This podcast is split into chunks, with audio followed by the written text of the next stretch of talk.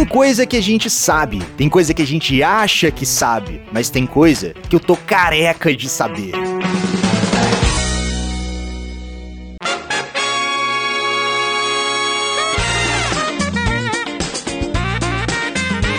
Então vamos lá, senhores ouvintes, mais uma semana, mais um mês, mais um ano novo.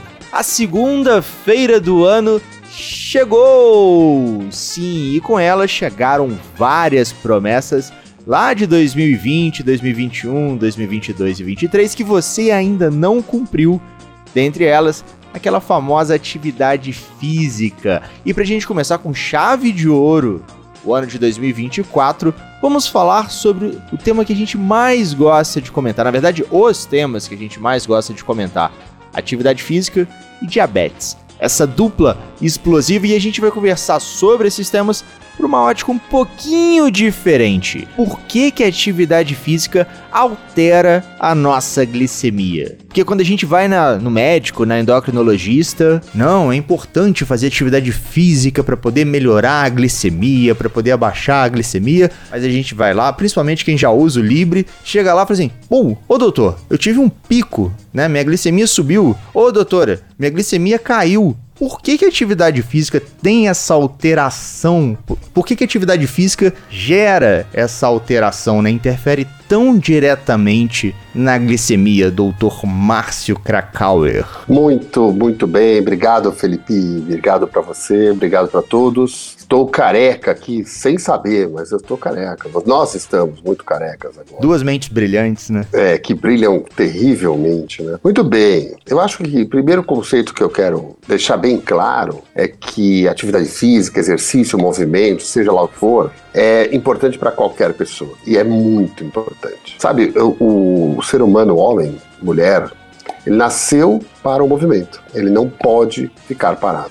E isso é uma regra. Por que é uma regra? Porque tudo no nosso corpo, em termos de músculo, colágeno, esqueleto, é, articulações, tudo atrofia caso você não utilize, não movimente. Pensa bem, um braço que você quebrou, um dedo que você quebrou, uma perna, você ficar uma semana engessado ou uma tala, uma semana, o tamanho dos músculos já muda. Uhum. Isso significa que o nosso corpo foi feito para movimentar, senão a gente atrofia. Então, isso é o primeiro conceito, é fundamental, não para diabéticos, é fundamental para todo mundo.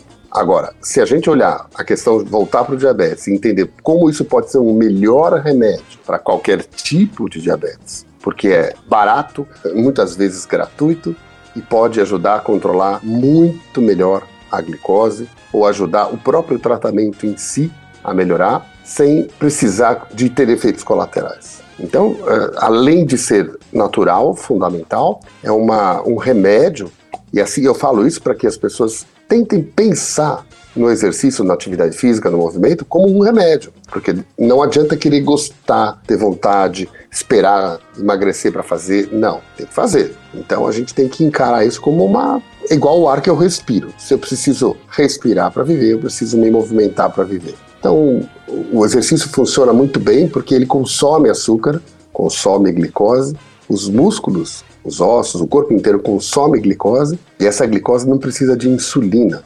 Isso significa, quando a gente faz qualquer atividade corporal, a gente vai baixar a glicose para o músculo para ele fazer as contrações necessárias para ter força para fazer aquela atividade. Então, uma, indo muito simplesmente, falando de forma simples, essa é a razão pela qual os exercícios são tão importantes para quem tem diabetes e para quem não tem também. A glicose que a gente vê na hora que vai medir no decorrer do exercício, medir lá, tá, deu 170, deu 180. Essa glicose é diferente da outra glicose que já estava no sangue? Não, é a mesma coisa. Tudo, o, o músculo ele vai consumir glicose, seja lá onde ela estiver.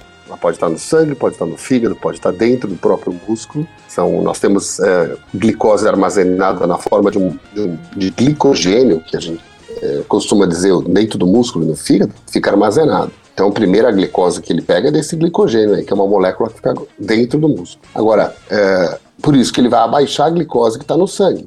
Diminuindo do glicogênio, o sangue passa a glicose que está no sangue para formar esse glicogênio então fica mais baixo. Então o exercício realmente é muito importante para diminuir a glicose. Mas até você me falou que às vezes faz subir a glicose.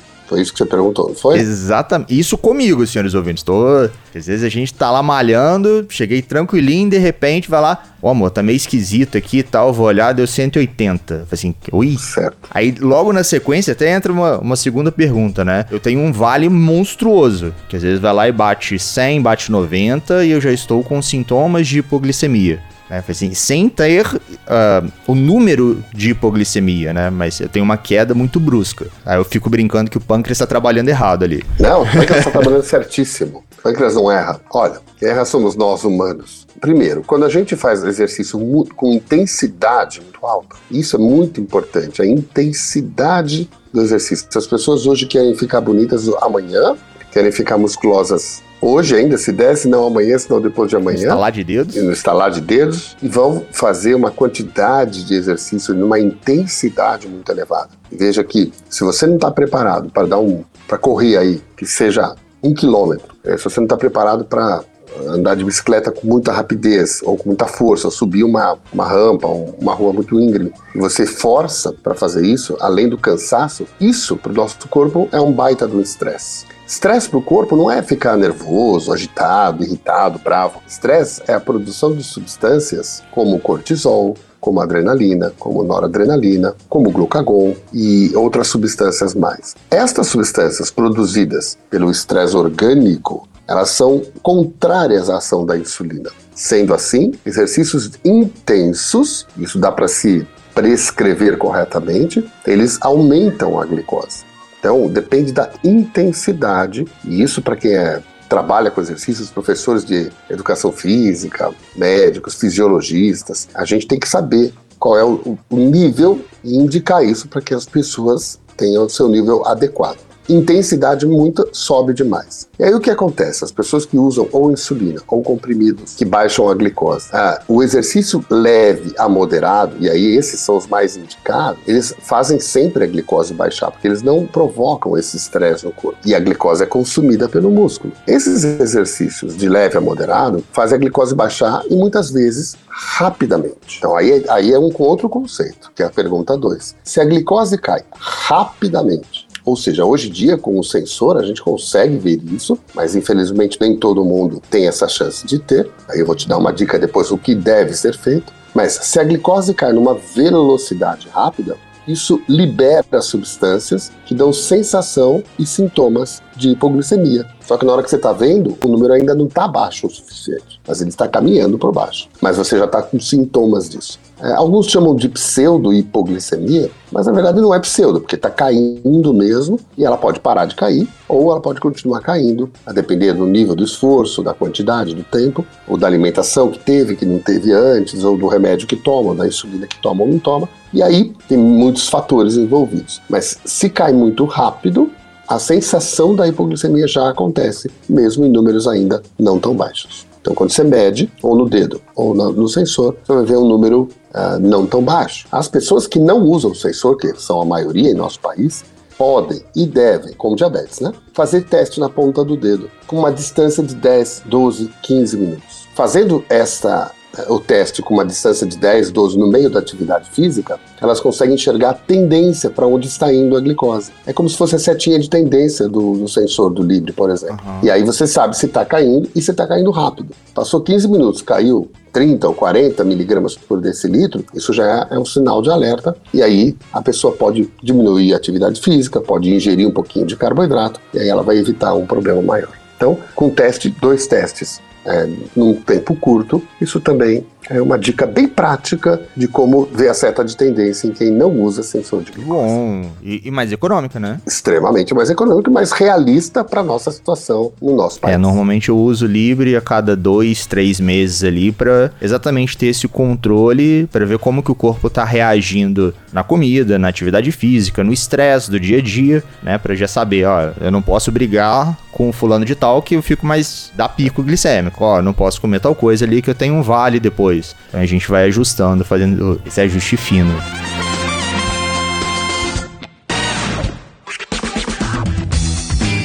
Isso até entra numa pergunta que a gente recebeu de um ouvinte.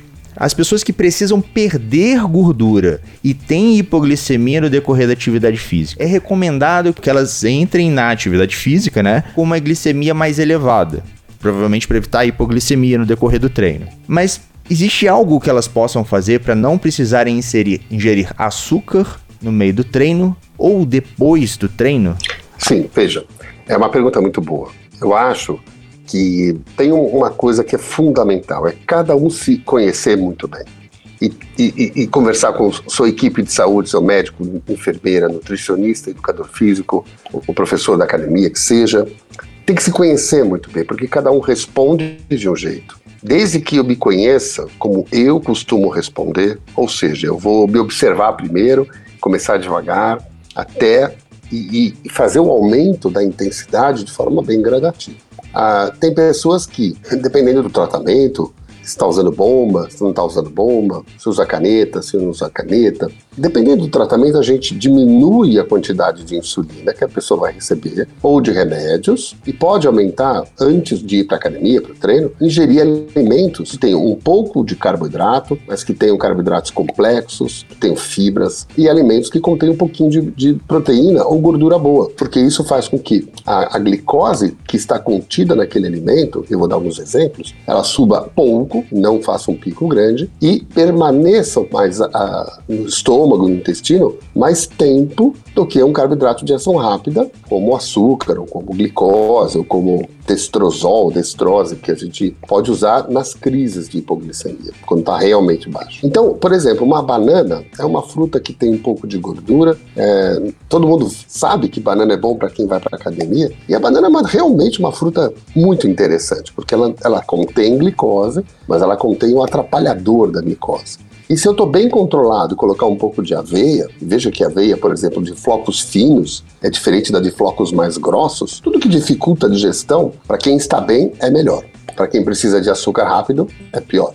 Então, os flocos mais grossos com a banana, olha que delícia em primeiro lugar, sem pôr açúcar nenhum, você consegue é, ter um baita de, uma, de, um alimento legal que vai subir um pouco a glicose e permanecer mais tempo para poder garantir um treino sem hipoglicemia. Claro que tudo depende de mil fatores, mas isso é uma dica prática. Iogurte, por exemplo, com granola ou com aveia também, pode ajudar muito no, antes do treino. Tem proteína do, do leite, tem carboidrato, que é lactose, e dependendo da quantidade, sobe um pouco e mantém. Então, dá para dá brincar com os alimentos, aí a nutricionista ajuda muito, e, e misturar uh, coisas que sejam saudáveis, obviamente, que tenham fibras e que tenham proteína e gordura que atrapalhem um pouco essa absorção, fazendo com que a glicose não suba tanto, aí depende do volume, da carga de glicose ingerida, da carga, né, a quantidade de carboidrato que contém naquela quantidade. Por exemplo, se uma maçã é muito grande, você pode comer meia, a carga é menor, obviamente. Então, se você puser uma maçã e colocar algum fator atrapalhador, tem a casca, coloca uma fibra em cima, linhaça, chia, esses uh, são oleaginosas, são gorduras do bem, são sementes que podem atrapalhar e, e ajudam a não subir tão rápido a glicose, fazendo que, com que a pessoa tenha é, um treino mais tranquilo. Mas eu insisto, depende muito de cada um e do autoconhecimento, através de erros e acertos, ou do teste da glicose, ou no, no sensor, aí é dependendo de cada um, mas a, a pessoa se conhecer. Quando ela se conhece, ela consegue manter um padrão e aí consegue fazer bastante exercício de forma segura, sem correr risco de hipo e também sem correr risco de ficar muito alto também. É, isso é um planejamento que começa de um jeito e vai mudando de acordo com cada pessoa. E existe um, um alto saudável para se começar uma atividade física? Não, não. A, ideia é que não caia mais, mais 30 miligramas por decilitro no exercício, através desse autoconhecimento e das ações. Se cair mais que 30, tem que tomar cuidado, 30 ou 50 não tem valor, mas a ideia é cair não, tão, não tanto assim. Então, mais do que 140 já é um número alto, mais que 180 é muito alto. E um sinal que é fundamental, talvez você iria perguntar em algum momento, é se tiver muito elevado, por exemplo, acima de 250, 300, e a pessoa está alto porque não recebeu sua insulina ou porque está descompensado alguns dias, ela não deve se exercitar nesse momento, por conta do risco de cetoacidose diabética, que é muito maior, que é uma, uma, uma complicação aguda do diabetes e que não deve ser feito em níveis tão altos, quando isso está alto por conta da falta da presença da insulina naquele, naquele indivíduo. Mas se for uma descompensação qualquer, se ele está com 300 porque comeu errado, fazer exercícios é até benéfico e pode abaixar esses 300 para normalização. Então, claro que depende, mas numa situação onde a causa é a falta da insulina, deve-se não fazer exercício quando está com a glicose muito elevada. Você até me lembrou um caso do Pode Ser Saudável, se eu não me engano, e sempre que a mãe via que a glicemia da filha estava alta, ela falou assim: começa a subir e descer a escada. Aí dava 10 minutos, não, não adiantava, ela toma esse litro de água aqui e vai dar volta na casa. Ela pegava, ficando, dava volta na casa, mas era uma forma dela controlar ali a glicemia da filha. A gente falou, vai fazer atividade física. Uma atividade física e não um exercício físico. Recentemente saíram algumas publicações científicas que mostram que fazer um exercício após a refeição principal, que você está preocupado com que subiu muito, pode amenizar a subida da glicose que vai ter do carboidrato ingerido. Então, o horário bom de fazer exercício, bom, o melhor horário para fazer exercício é aquele que você pode e que você vai. Esse é o melhor horário. O segundo melhor horário é após as refeições. E a gente não sabia disso tão recentemente. E aí essa mãe que você falou, ela tem uma intuição e que funciona muito bem. Mas isso foi publicado e é muito interessante a gente usar como estratégia de é, enxergar. Por exemplo, você olha o Libre, olha lá o gráfico da pessoa e vê que ela tem um aumento após o café principal, ela pode fazer o exercício após o café. Claro, se ela tiver tempo, disponibilidade no dia, isso é legal. Mas, primeiro, sempre lembrando que o mais importante é fazer qualquer quantidade, em qualquer intensidade. O segundo é na hora que você pode. O terceiro, se puder ter estratégia, é após a refeição. Isso pode realmente ajudar nesse, nesse controle.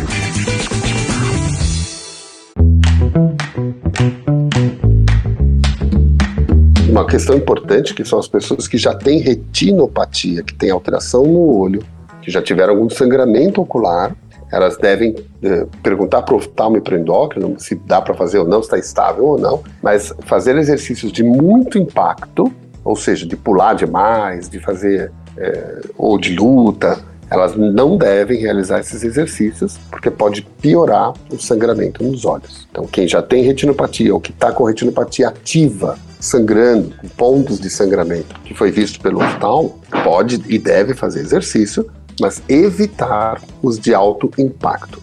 Somente os de alto impacto. Olha só, é importante, senhores. Inclusive, vale o reforço não deixe de ir no seu oftalmo, fazer o seu exame de fundo de olho ali. É, o, o, exame de fundo de olho, que também é chamado de mapeamento de retina, o ideal é fazer com o médico oftalmo retinólogo, especialista na retina. É, é um exame que, para quem não tem absolutamente nada, deve ser feito anualmente, desde o diagnóstico para as pessoas com diabetes do tipo 2, e a gente diz que pelo menos após cinco anos do diagnóstico no diabetes do tipo 1, se bem que não tem nenhuma contraindicação em fazer desde o diagnóstico nas pessoas com tipo 1 também.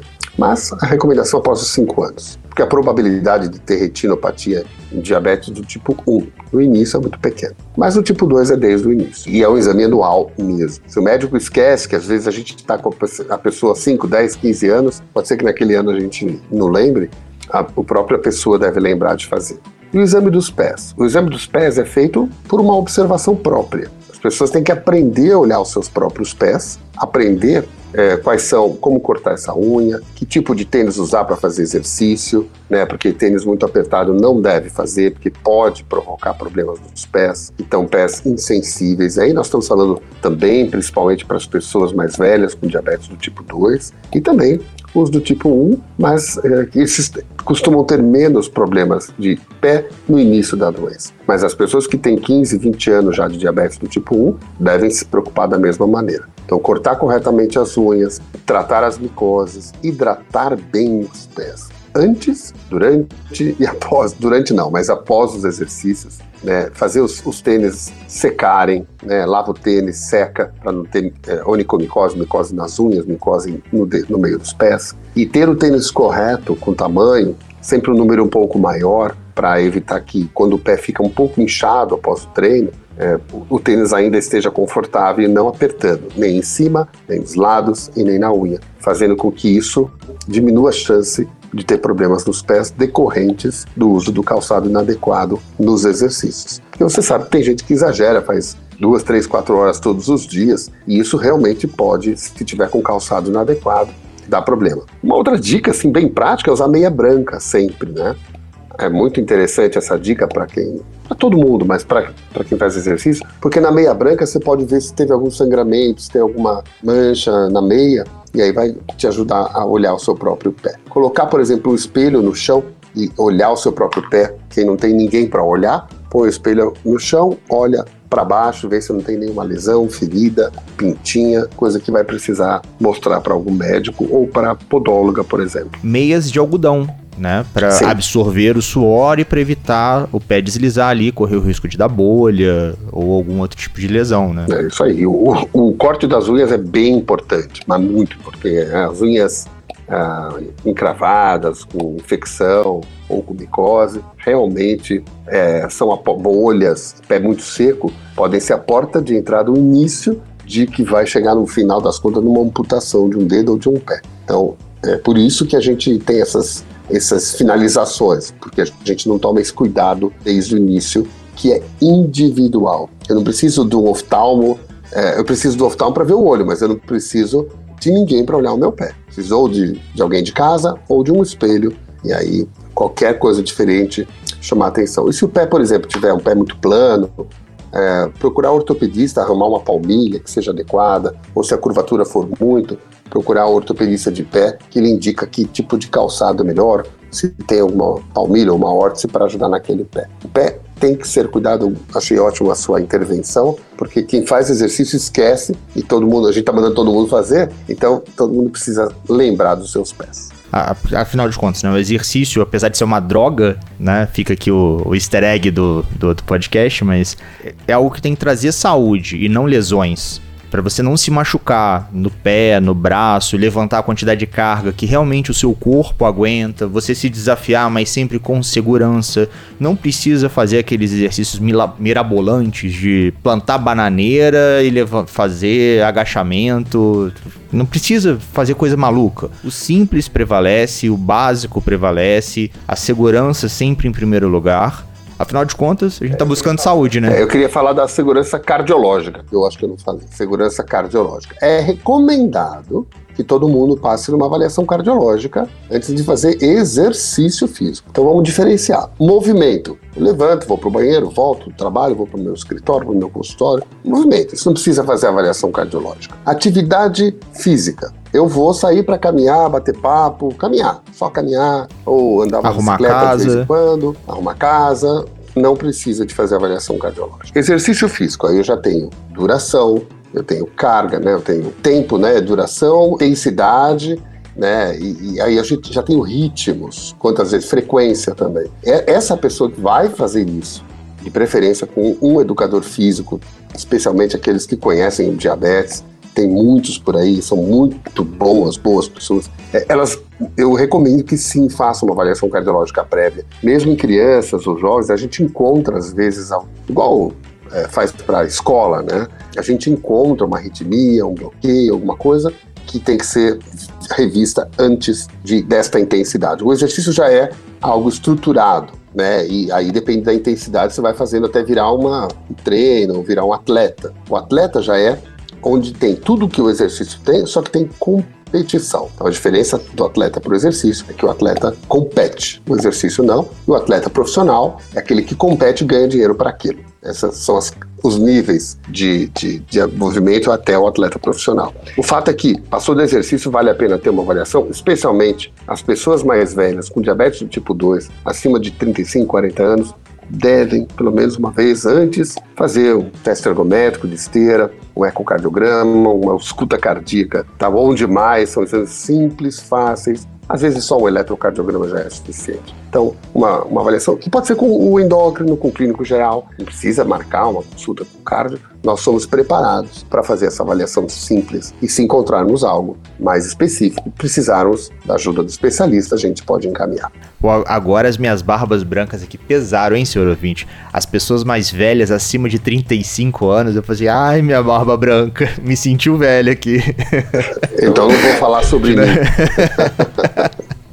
o fato é que talvez o público possa ser mais jovem ou mães de crianças que possam estar nos ouvindo e, e não exatamente pessoas mais velhas. Então, uh, 35, 40 anos hoje em dia, é, com a vida ruim que a gente leva em termos de qualidade alimentar, em termos de não, não fazer exercícios, estresse, de falta de tempo, de tudo que a gente sabe, já a gente já tem visto hoje infelizmente, pessoas mais jovens com mais frequência ter alterações cardiológicas, entupimento de algumas artérias, e aí a gente fica bem preocupado. Então, por isso que é bom fazer uma vez, pelo menos para tirar da frente essa possibilidade e fazer com segurança, que é o que nós estamos falando aqui. É, e até fazendo um adendo, todo movimento conta. É uma frase que a gente sempre falou no exercício é uma droga. Existe muito o estilo de vida sedentário, principalmente em grandes cidades ou em profissões. É, eu me incluo nesse estilo de vida sedentário. Vou, acordo cedo, malho. Mas 90% do meu trabalho, apesar de eu ter que levantar para ir na impressora, pegar o papel e tal,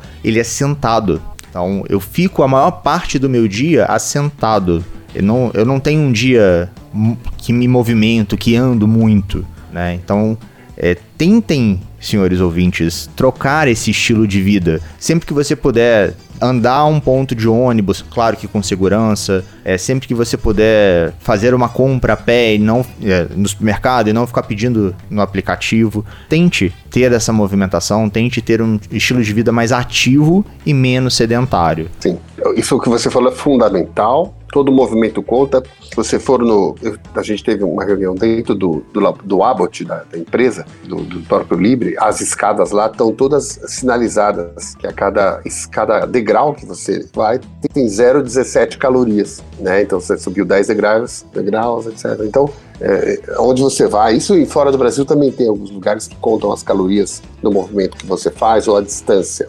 A dica aqui, prática, gosto de dica prática né? Podcast é bom para isso. Existem aplicativos gratuitos, muitos, que contam seus passos. Quem tem Apple, iPhone, já está embutido. E olha, muita gente nem sabe que já está lá e já está contando os seus passos. Se for do Android, é só baixar Passômetro, por exemplo, ou do, ou do próprio Apple, é só ter o aplicativo Saúde, ele já faz o serviço. A única coisa que a pessoa precisa é fazer a atividade, ou a caminhada, ou andar, esse pouquinho que você está falando, com o telefone no bolso ou em algum lugar. Só. Então, fazendo isso, o aplicativo conta os passos. E aí a gente tem umas metas. Então, uma pessoa que começa com 3, 4 mil passos por dia, já está mais ou menos, está começando bem. A primeira meta é 5 mil passos. E depois o ideal é chegar até 10 mil passos. Vai fazendo isso progressivo, contando o dia inteiro, vai para a impressora, vai para o mercado, vai para o banheiro, vai para a rua. Se somar 10 mil, chegar nisso todo dia, todos os dias, você já está num nível de atividade bem bom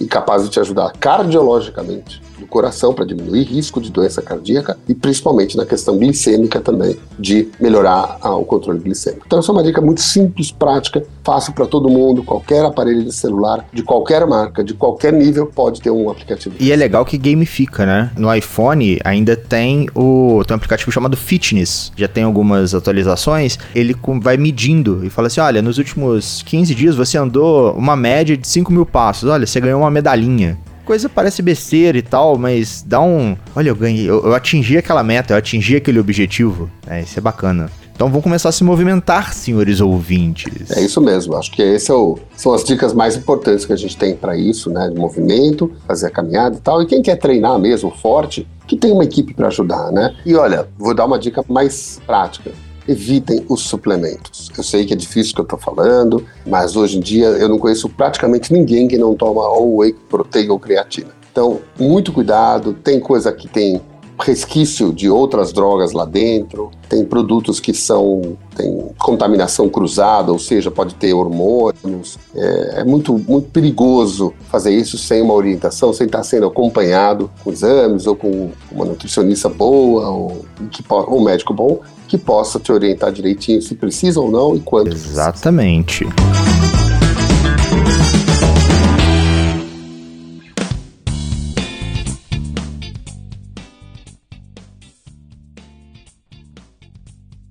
Estamos chegando ao final de mais um episódio saudástico, senhores ouvintes, recheado de dicas, orientações. Sigam essas orientações, apesar da gente já estar tá careca de saber. Sigam as orientações. E qual seria a sua mensagem final para os nossos ouvintes, Márcio? O que, que você deixa de recadinhos do coração ou voadoras no coração? Bom, a gente já deu os recados. É fazer exercício, é se autoconhecer. E se você é careca como eu e Felipe, passe filtro solar Se você não é, passe filtro solar também quando você está fora de, de um lugar, seja lá quem for. Isso também é uma outra dica que nós esquecemos de proteger a pele mas que não deixem de fazer atividade física, jamais, independente de qual seja ela e qual é a limitação, qual limitação você tem. Né? Qualquer limitação não é limitação. Olha aí os Jogos Paralímpicos, quando você olha esses atletas paralímpicos, vai falar: não é possível que alguém limitado reclame que não pode fazer exercício olhando na televisão os atletas paralímpicos com as deficiências que eles têm e com a vontade, a energia, a saúde que eles conseguiram chegar. Né? Então, não existe uma pessoa que tenha alguma limitação para fazer algum tipo de atividade física. Apenas faça. Quem tem limite é município e de onde eu venho, ainda tem um ditado lá que fala assim: quem fica parado é árvore. Então, movimente, senhores ouvintes. Cartão de crédito também tem limite, né? Conta. o cartão de crédito estoura o limite, né? E a minha mensagem final é sempre aquela velha máxima: sigam as nossas redes sociais, escutem e compartilhem todos os nossos episódios. Muitos novos estão vindo. Tem o Rebeldes com Causa, Eu Quero Livecast, Endocrinologia Inteligente, Diabetes, Direitos e Deveres, e o clássico, pode ser saudável. Então, se você tem aquela tia, aquele tio, aquele amigo que ainda não conhece o universo dos podcasts e não sabe onde escutar, manda o link das plataformas de podcast: Spotify, Deezer, Apple Podcast, Castbox ou outro agregador da sua preferência. Lembre-se sempre, você também pode ser saudável. E no mais, aquele abraço!